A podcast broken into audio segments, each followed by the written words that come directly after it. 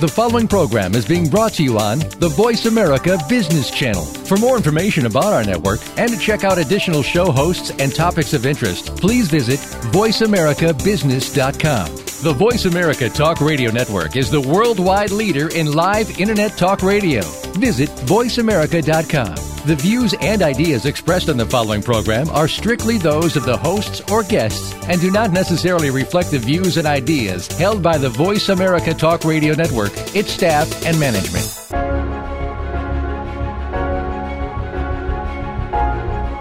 There is no growth in comfort and no comfort in growth. Business today typically values and promotes leaders for their subject expertise. Leaders who have command of the details and execute based on knowledge and experience are highly respected. However, to grow as a leader, you have to get out of your comfort zone. That means learning to lead without just being the expert. Learn to gain the trust and respect of a team that might know more than you do. Get comfortable with ambiguity and with not having all the information. Develop the skills and confidence to lead in a different way.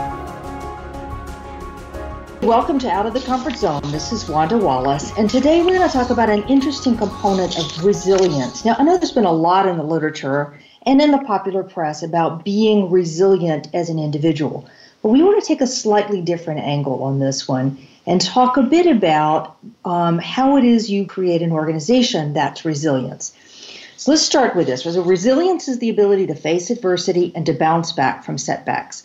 And some people we know show enormous resilience in the face of adversity, like first responders or Navy SEALs, or people who survived the Boston Marathon, or even some of the top performing athletes who have to come back from setback after setback. So, one, what distinguishes those people? And then, two, what is it that leaders do to build organizations that are resilient?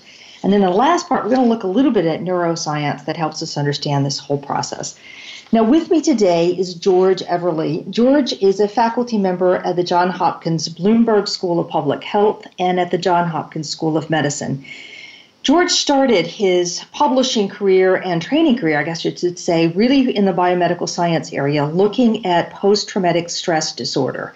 And eventually that led to some leadership training where he was fundamentally asking the question of what is it that extraordinary leaders do that keep people loyal and following them even when there's a bunch of failure.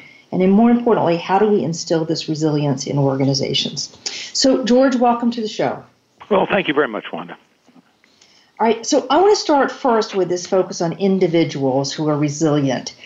You studied, I know you studied organizations for a while, but recently you have studied resilient people like first responders and Navy SEALs and Lance Armstrong and the survivors of the Boston Marathon.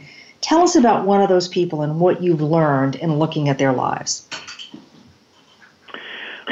I started out looking at, as you point out, organizations. But organizations are made up of people. So there's no such thing as a resilient organization without resilient people. So I wanted to look at what that fabric was uh, at the individual level. Uh, and what we did is we interviewed a number of highly resilient people, and you mentioned Navy SEALs and professional athletes. We also interviewed people who had uh, potentially catastrophic medical injuries or illnesses.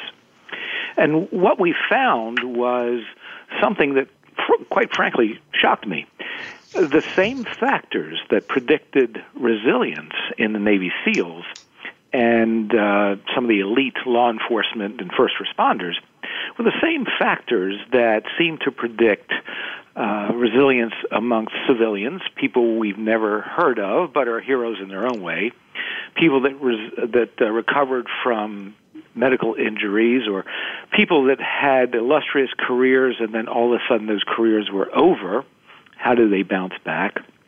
And we've, uh, much to our surprise, the factors seem to be much the same. Um, and whether it was the survivor, the young lady who was standing three feet away from the Boston Marathon first detonation, or whether it was an athlete who pretty much had defined his life by his athletic prowess and then uh, relatively young in life, that career is over. How do you redefine yourself? How do you see the end of one life leading to the beginning of another. And that's kind of what that was our, our tact. One of the things that we found across the board was the support of other individuals seemed to be a catalyst. It seemed to be a factor that every single person had, uh, whether it was a formal network to rely upon or whether it was an informal. Uh, we have studies of uh, one particular Navy SEAL uh, who did some very heroic things uh, in the Vietnam War. Uh, they were not disclosed until decades later because of the nature of the missions he was on. But when the mission was over, he was brought back to the United States to be a SEAL instructor. Well, he was very interested in triathlons and was training for one on a bicycle one day. It was in the fog, and he did not see another bicyclist coming, and they collided head on. Uh, at that point, he became a paraplegic. Now, how do you go from being a Navy SEAL uh, in, in, in the vernacular master of all you see to now, in a heartbeat, becoming a paraplegic? And what did his life look like after that? And what we saw, the commonalities between him and the young lady that was standing close to the first detonation at the Boston Marathon, was they had support systems. They had someone to have their back. Someone was looking after them when they couldn't look after themselves. And I think that does a couple of things. It not only covers the bases that you can't cover yourself, but it also says a more important thing, and that is you are worth our attention. You are worth spending our time and energy on. And what you do and what you did matters. So that was one of the one of the important things that we discovered. So, if I translate that into an average person's life, not many of us are Navy SEALs or are going to survive, I hope, a bombing that would mean that building the kind of support people around me and in times of stress, I am turning to that support system and letting that support system care for me in some way. Is that a right statement? I think that's a very nice summary. And I think that the only thing I would add is formulating that network needs to happen before you need people. Um, it's it's a lot easier that way and sometimes we don't even have the capacity to reach out to others when yeah. we're in our darkest moments. So if we've already constructed a support network, uh, that network is also a monitoring or surveillance system for everyone in it. And that network becomes a living, breathing thing. In real estate, they say it's location, location, location. In resilience, it's whom you know, whom you know, whom you know. Yeah, okay. I love that one. Whom you know, whom you know. Now, is there any? Are there any qualities about the support system that make it stronger or weaker? I think so. Um, I, I think what I say to people is reach out to people who have a caring and compassionate presence, a good heart, someone who is willing to put themselves second in someone else's moment of need. Unfortunately, you've probably heard the term frenemies. There are some people who reach out to be helpers uh, as a means of making themselves feel better. Uh, those are not the kinds of people that you really want to surround yourself with. Got it. So there's a bit of people that I genuinely trust and I genuinely believe have my back, care for me. Those sorts of qualities are going to make a big difference in the network. Okay, so one of the factors is that I have a supportive people around me who are really going to look after me when I can't necessarily look after myself and do that from a place of genuineness. What's the second factor that distinguishes these people who survive or who have resilience? They're remarkably optimistic. The problem is we all think we are. How many people are saying, no, I'm really a pessimist? Yeah. Most people endorse the notion that they're optimists, but our research discovered that very few people really were. If we had to apply a number to it, we'd say somewhere in the order of 70 to 75 percent of people say they're optimistic, they're really not.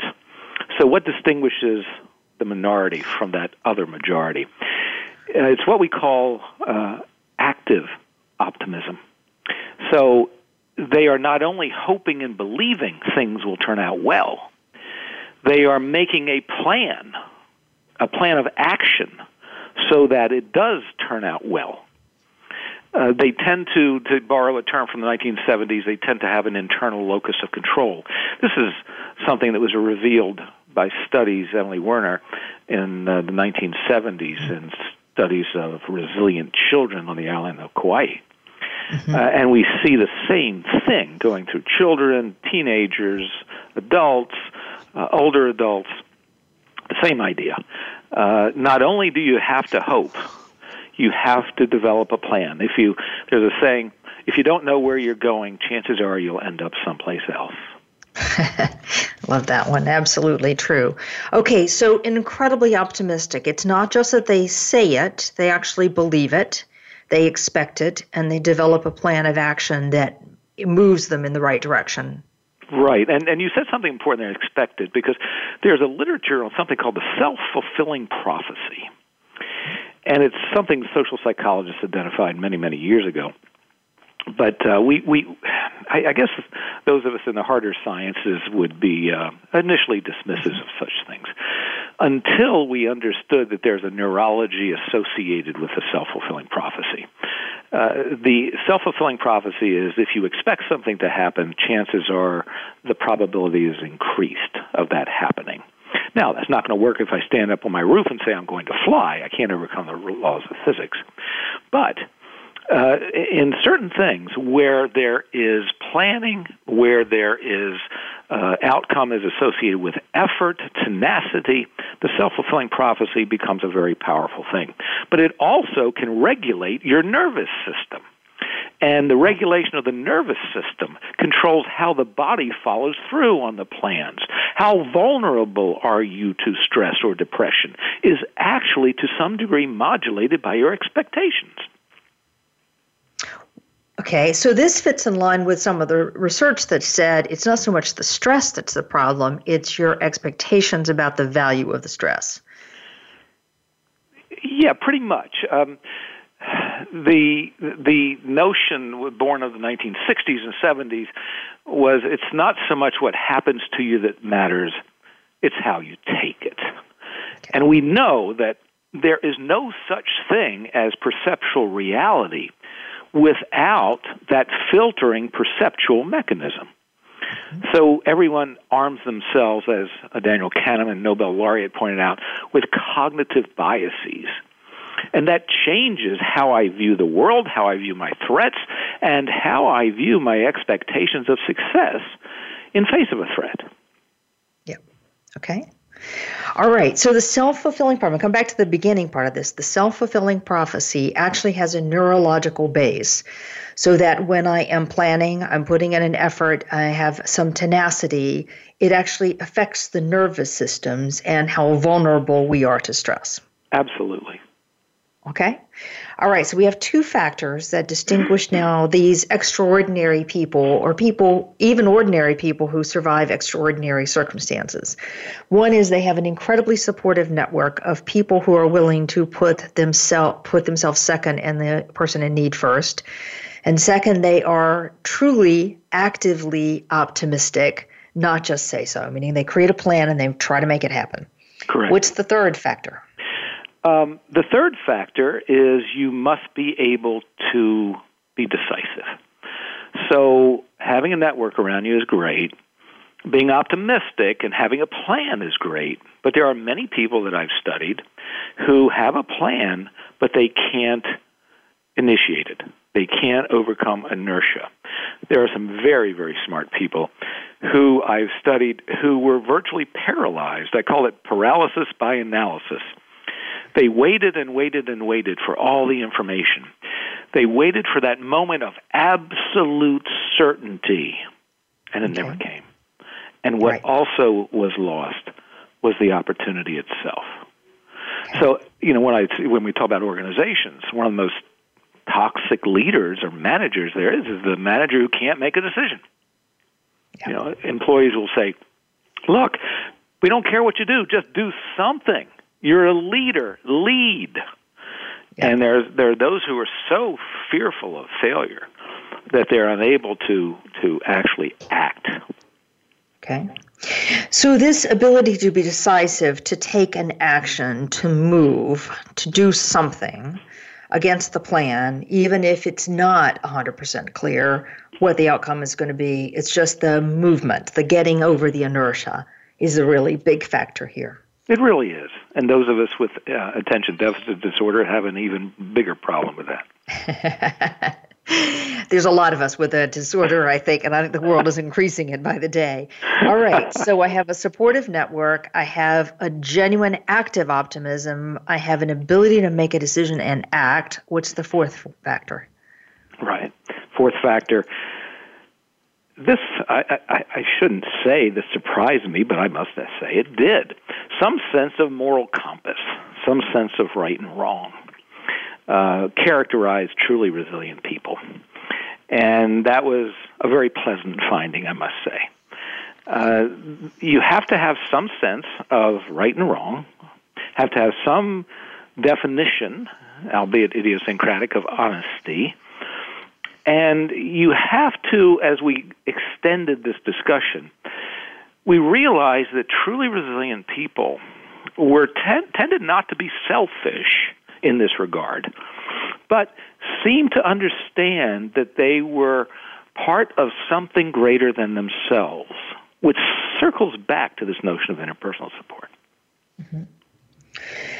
Okay, I want to ask a question here. So, I love the notion of the moral compass, and of course, I love the notion that people have a sense of right and wrong. But I also happen to believe, particularly the corporate world, is a lot of shades of gray and not a lot of clear black and white. I mean, clearly, if I'm producing a product that's going to cause people to death or physical harm, there's a black and white in that. But most of the decisions are really shades of gray. And one of the things that we find that people do well in organizations is this ability to not get stuck in only one way. So, how do you reconcile what I just said with this notion of moral compass? How is the moral compass different than that? Well, the, the moral compass um, is a starting place. I think one of the things that we've observed, though, with with uh, especially resilient leaders, is that they also have the ability to be flexible. As the culture changes, as the demands change, uh, people are able to adapt. So resilient leaders and resilient people, frankly, are able to adapt to situations. Mm-hmm. God forbid the person that has a paralyzing illness who defines their world as the ability to ambulate without assistance and gets stuck there has a very poor prognosis, frankly, not just for quality of life, but life itself, versus the person says, okay, uh, I don't like the change. The rules have changed. The game isn't fair. I don't like it. But you know what? Tomorrow is the next day of the rest of my life, and that I do control. So okay. some some flexibility is important. Okay. All right. So, a sense of a moral compass, meaning there's something greater than myself, which is probably reinforced by having the right kind of network around you. I belong to a greater purpose, a greater mission, I guess is a way of saying that. Sure. Um, but with that, some ability to be flexible, to recognize that things aren't always fair, and I'm going to take control of what I can take control of. Exactly. Okay. Supportive network truly optimistic actions, an ability to decide, a moral compass, and what's the fifth factor? Well, just tenacity. Single best predictor of success in almost any endeavor I've studied, short of theoretical physics and mathematics and and you know, world class music. But even then, in music and chess, you still have to practice. Um, tenacity. Uh, we see that people that have the cognitive ability to see failure as a stepping stone to success, those are the ones that tend to succeed versus those who see failure as the self fulfilling prophecy, as the realization of their expectation. How many times have, have, have we, for example, said, Well, I'm going to try this, whatever this is, but I probably won't do it very well. And then guess what? You don't do it very well. However, if you say, I got this, and at first you don't succeed, as the old teaching manual in the 1800s used to say, try, try again. Mm-hmm. And those are the people that succeed more times than not. And, and when you're talking about competition, which whether it's on the individual level, the athletic level, the a- academic level, or at the corporate level, it's often the last person standing that wins the game, not necessarily the most talented. Tenacity is priceless, and of course, those lines from Calvin Coolidge. No, you know, perseverance is omnipotent. He said. Okay. I love that one. Um, I have been telling people, you know, people have a tendency to say when you're working with them, coaching them, and if they want to try a new behavior, they'll say, I'll try that. And I have adopted recently Yoda's from um, Star Wars saying, there is do or do not, no try. it's the same thing. I love it. It's, yes. it's this notion of tenacity. Okay, so five factors that these individuals that distinguish these people, and I want to come back to where you started the story. When you look at a Navy SEAL who has survived phenomenal heroic feats and then is a paraplegic from a bicycle accident, an individual standing beside the Boston Marathon or running in the Boston Marathon, an athlete like Lance Armstrong, who suddenly at a very young age is out of the thing that has created his identity for the last how many ever years and now is remaking himself. We could also say from any number of business leaders who, for whatever reasons, find them out of the thing that they were doing and have to again remake. So, some extraordinary circumstances. Five things capture all of those people. One is having a supportive network of other people who will look after you sometimes when you can't look after yourself and even reach out to you without your having to ask. That network, as you rightly point out, is created before you need it. There's the optimism, the expecting it, believing it, hoping for it, and developing a plan of action so that it turns out well. There's the ability to make a decision, particularly when you don't have all the information. There's uncertainty and not just waiting for everything, just to get over the inertia and move. There's fourth, the moral compass, a sense of things that are greater than yourself, a sense of honesty, a sense of right and wrong as a starting place, of course, with some flexibility. And then fifth is the tenacity, what you say is the single biggest predictor of success in almost every area, to see failure as a stepping stone. Okay, let me pause to just say with me today is George Everly. George is a John Hopkins Bloomberg School of Public Health faculty member and also at the School of Medicine at John Hopkins. If you are interested in books, there are a number of books Resilient Leader, Resilient Child, but the one that I find most interesting is Stronger Develop the Resilience You Need to Succeed. And um, that's the one that's focusing on first responders that we have just been talking about. So, George, I want to go on to talk now not about individuals, but to talk about resilient organizations. And you have a story that got you started thinking about this about Robert E. Lee. So, would you just tell us about that story? Sure. So, I was asked by uh, a, a, government that I actually do consultation with to develop uh, a leadership training program. And I had gotten my first two degrees in business, and I'd leadership was kind of my focus, but I had uh, taken a rather severe left turn in my career focus and went into the neurosciences after that. So I was a little surprised that they would ask me to, to do a, a leadership program. And I said, well, we've got to create something uh, different because generally you go to business school to learn leadership or you go to military academies to learn leadership. But we're going to take a slightly different tack because this particular government was anticipating some some challenges ahead. So again, the concept of resilience came into mind.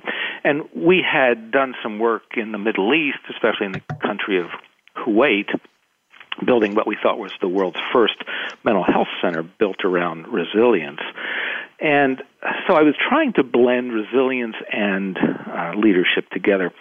And I was intrigued with the American Civil War, which uh, has so many wonderful examples of, of leadership.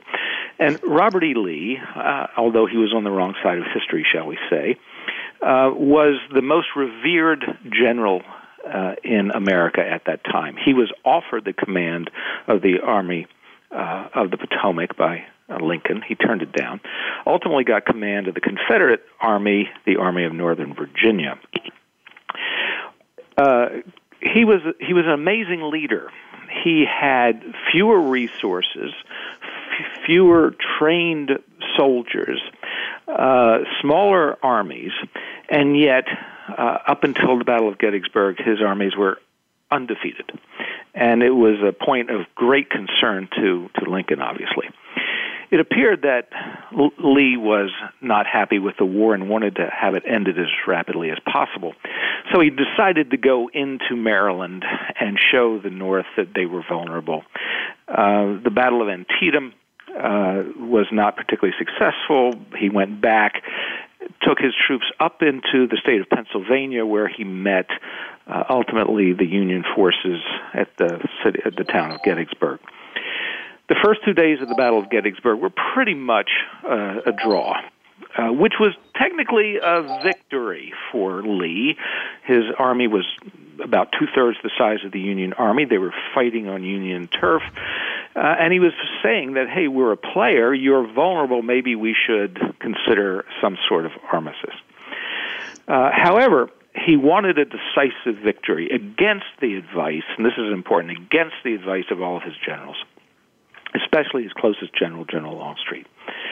Well, it seemed that the the uh, Confederate army had to go up a hill to capture the Union encampment on a ridge, ironically called Cemetery Ridge all of his generals said this is a suicidal attack. We're going uphill. There are barriers, there are fences, there's a road. This is going to be a slaughter. And he said, I have great faith in our soldiers. He ordered the attack nonetheless uh, against his generals' uh, admonitions. And it was a slaughter, frankly. As the Confederate soldiers were retreating, they everyone on the battlefield knew it was suicidal. Even the Union forces delayed opening fire because they were so awed by what they were seeing. But ultimately, it was a very bad day for the Confederacy. As the retreating Confederate soldiers went past Lee, they saluted. They took their hats off. They cheered. The report by a British light colonel who was writing this, and it was a report was published in 1865. I read the original manuscript he said he was stunned by the fact that even the severely wounded, potentially the dying, were cheering General Lee. I said to myself, what the heck? What is going on? What did this man have after arguably a mistake that would later cost the war? Why was he being cheered? And that turned my whole focus on this whole notion of, of leadership from a resilience perspective and actually building a culture of resilience within the organization. And I think Lee was capable of doing that and did do that. So I really re examined, infused the notion of resilience, and came up with this notion of organizational cultures of resilience, which I viewed as environments where adaptability and resilience are, are not only fostered, but they're the fabric of the entity itself. Okay. And I think it characterizes all the things we've been talking about special forces, elite law enforcement, elite sports teams. Remember the time when, when Dallas was America's football team, New York Yankees were the America's baseball team, and Santos of Brazil was America's soccer team. Okay. I remember, absolutely remember some of those days. So, what is it then that happens in these organizations? And is it the organization or is it something that the leader does that creates this kind of resilient culture? It's well, let's go back to the to, to Douglas McGregor's notion. You'll remember, you know, mm-hmm. the human side of enterprise. Mm-hmm.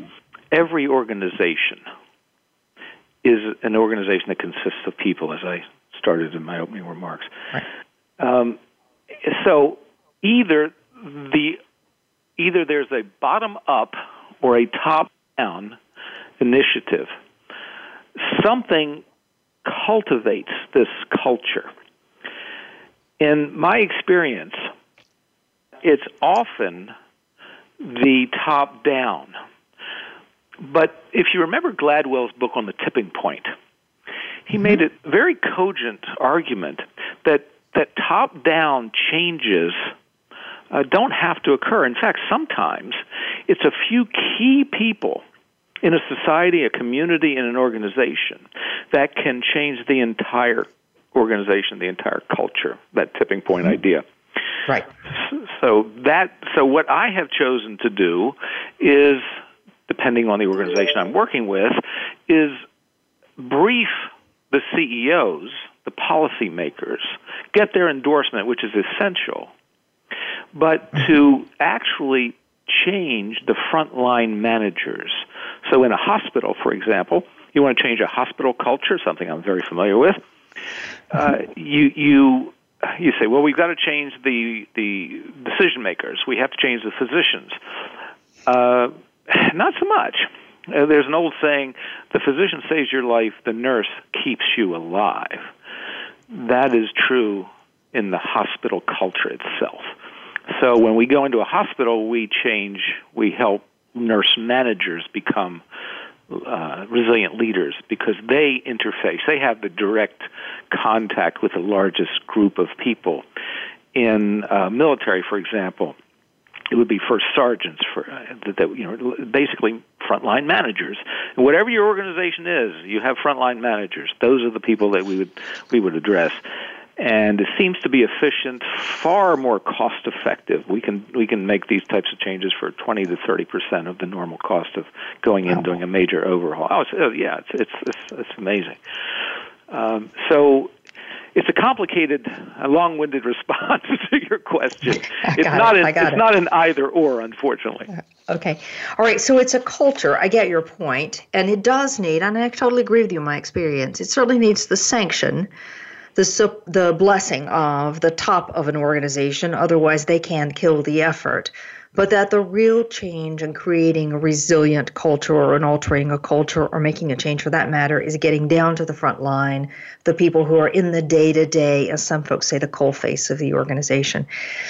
So, what has to happen, or what are the factors that create these resilient organizations?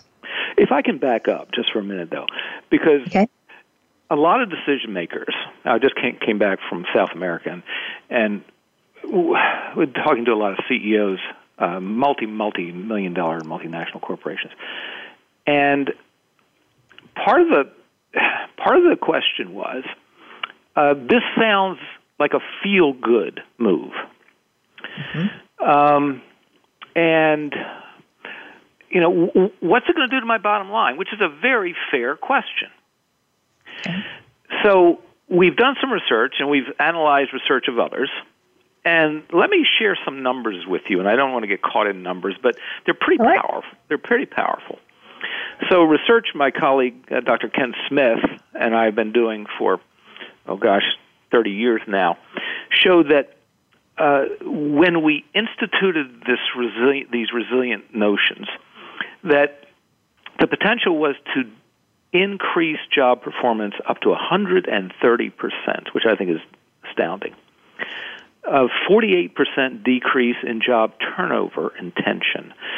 Uh, many industries suffer greatly because they lose right. key people. And estimates vary, but they'll say anywhere from it's priceless, you can't put a price on it, to 10 times the person's salary. Mm-hmm. We saw a, den- a 10% decrease in burnout which again I think is important. And I would say to people, how many times have you seen people show up to work but they're not really there? And and that's when they make mis- mistakes, bad decisions, etc. There was a, there's a series of studies um, that indicated uh, that resilient cultures that have trust had 74% less stress, 106% more energy, 13% fewer sick days, 76% more inter interpersonal connectedness. And when you ask people just how's life, there was about a 29% increase in life satisfaction. And the bottom line to all this, when I would say to these CEOs, is it means sustainability. And if you have a family owned business, you should be paying attention. Because you know the statistics as well as I do. 70% of family owned businesses fail in their second generation, 90% fail in their third. Yeah. That's incredible. 90% in their third. Okay. I think I'm back now. Okay. All right. Now, what was your question? Sorry, I had a little bl- uh, blip in the technology here. That's incredible. 70% of family owned businesses fail in the second generation and 90% fail in the third generation. So, getting this resilience into the organization has a lot of positive benefit in this area. I mean, if you just call it engagement, and we know the power of having engagement and sustainability, then so much the better. So tell us what it is we need to do. What are the factors that contribute to making a resilient organization? You need leadership all through the organization takes responsibility. Okay. How many times have you worked for someone, maybe not you personally, but just to your to your audience, how many times have you worked for someone who seemed to be almost Teflon. They they could not take responsibility for anything that went wrong, even though they were clearly responsible. Well, that starts to erode. So taking responsibility, certainly for the bad, uh, and sharing the good. Quick story about Abraham Lincoln, consistently voted the, the greatest leader in American history. So he says after the Battle of Gettysburg, he sends a note to McClellan, General McClellan, Union General, and says, I am heartened to learn of the defeat of the Confederacy at Gettysburg. It is imperative that you follow his army and neutralize them. And he said, Do so immediately. If you follow the army and you defeat General Lee, destroy this directive and take the credit for yourself. However, if it turns out badly, keep this memo and I will shoulder the blame. Now, take a deep breath. Can you tell me how many leaders in modern history have said something similar? Yeah, right. I'm a, I'm a, I'm a bit at a loss. okay. So taking responsibility is important. Secondly, communication. You must be a good communicator. And just happened happened to be that Lincoln was an amazing communicator. Bill Clinton, amazing communicator. Ronald Reagan, amazing communicator. Even though they're kind of opposite ends of the political spectrum, communication right. is really, really essential. Uh, decisiveness, again, the ability to make a decision. Uh, is imperative. We see some of the same characteristics of the individuals having a moral compass of sorts, and and and what's really important is having that sense of optimism, a future vision, is really important. So we did a study, and we analyzed leadership from the perspective of um, uh, United States presidents. Mm-hmm. And C-SPAN, uh, in the year 2000 and in the year 2009, did studies where they asked 60 to 65 experts in leadership and, and, and history to evaluate all American presidents at the time. And they had various factors that they would rate these presidents on, and they would end up getting kind of a numeric score, and it would be a composite. And this is where Lincoln is consistently rated tops, uh, George Washington second, and FDR, Franklin Delano Roosevelt third. Um, I the, the data is readily available online, so I got the data and I reanalyzed it. And the mistake that people would make would be just to take uh, arithmetic averages. I said, but what you're doing is you're dumbing down the top leaders with the bad leaders. So we did a consistency analysis, and we only analyzed the presidents that were consistently ranked in the top. And we found something very interesting. We found what I will now borrow from a uh, Academy Award winning movie. It was called The Gladiator.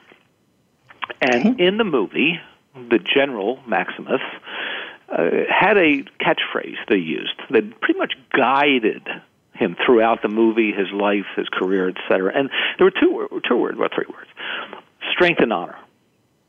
Strength and honor. Okay. And, and that's in the final analysis. That's what all of these top five, six, seven, eight presidents had, and that's what resilient leaders have: strength and honor. And and you know, it boils down to that. It's it's pretty much that simple. Well, so if I take, so we come back to the leaders themselves, their willingness to take responsibility for the bad and share the good. I often say they take the blame and they give the credit. There you go. Their ability to communicate, though we could come back and explain what communicate means, but you can say they connect with the audience, they're compelling in their communication, they kind of win people over hearts and minds. A lot to be said about how you do that, okay? Three, they're decisive. They can make a decision not too, I would argue, not too fast, but not too slowly either. So they're willing to gather some data, get some input, but at the same time, make a decision. There's a sense of a moral compass, and there's a sense of optimism that's really driven by a future vision where we're going. Right, right. So and, I think what this does, because when I was teaching this class um, at the FBI Academy, actually, one of the things they would ask is, well, what's what's the difference between traditional leadership and resilient leadership? Mm-hmm. Which is a fair question. And my answer is, you know, the goal of traditional leadership, frankly, is to engender followership. You, you got to have compliance. You got to have people, you know, following the mission. With resilient leadership, that is part of it.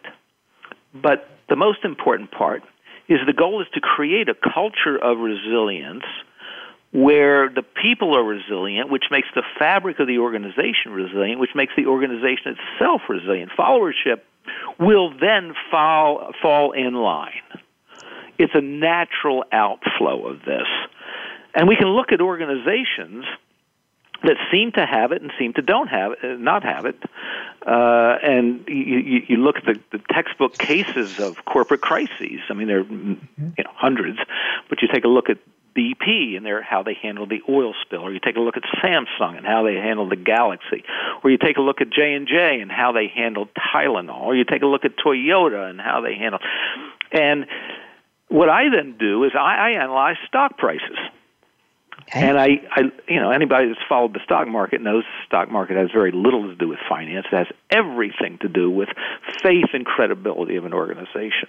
So it's one of your best psychological indicia uh, in terms of you know, how how is this organization constructed and how is it running.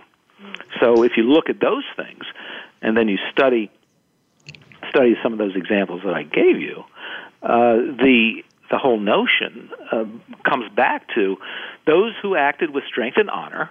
You know, strength being optimism and decisiveness and taking responsibility, and honor some sense of a moral compass and open communications, those organizations tended to do better according to their stock prices. This isn't, okay.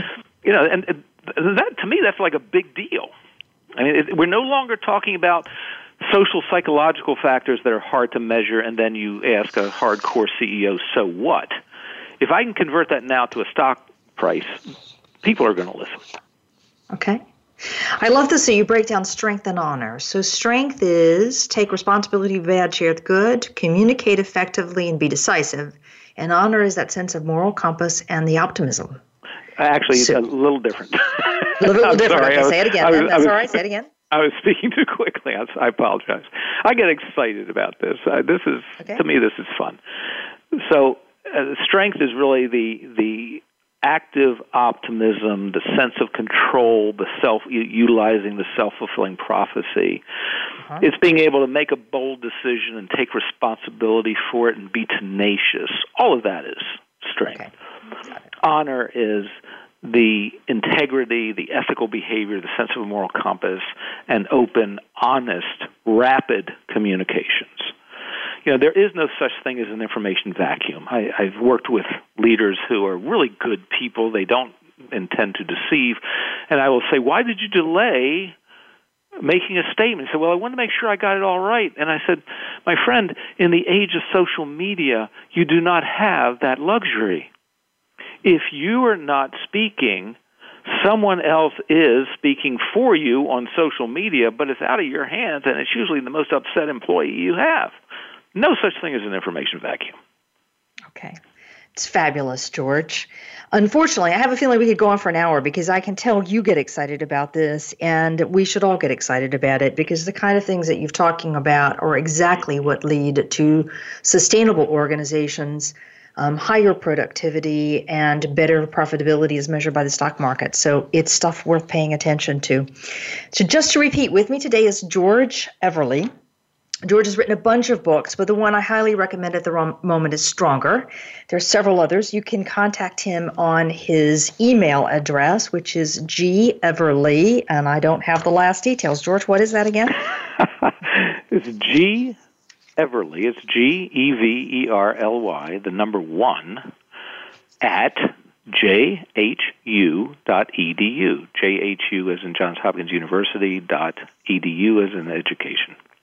All right, fabulous. I think the highlight for me of today is to just think going back to what it is that makes for resilient individuals and recognize that some of that same thing is what we do as leadership. So just to repeat the ones about the organization, taking responsibility for the bad and share the good. Communicate really effectively, be decisive, make a decision, don't wait for all the information, a sense of moral compass, and a sense of optimism, optimism especially of the future vision. George, Thank you for joining us, and join us next week to talk with Jim Tamm about radical collaboration.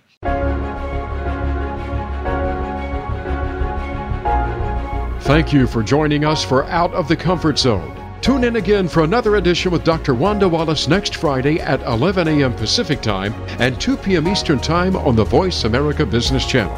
Reach outside your comfort zone this week.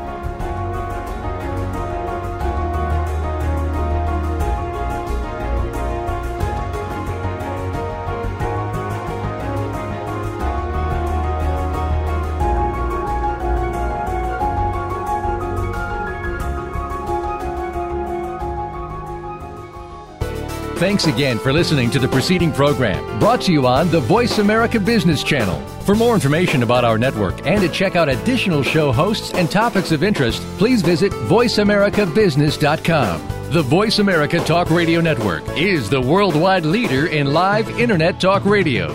Visit VoiceAmerica.com. The views and ideas expressed on the preceding program are strictly those of the hosts or guests and do not necessarily reflect the views and ideas held by Voice America Talk Radio Network, its staff, and management.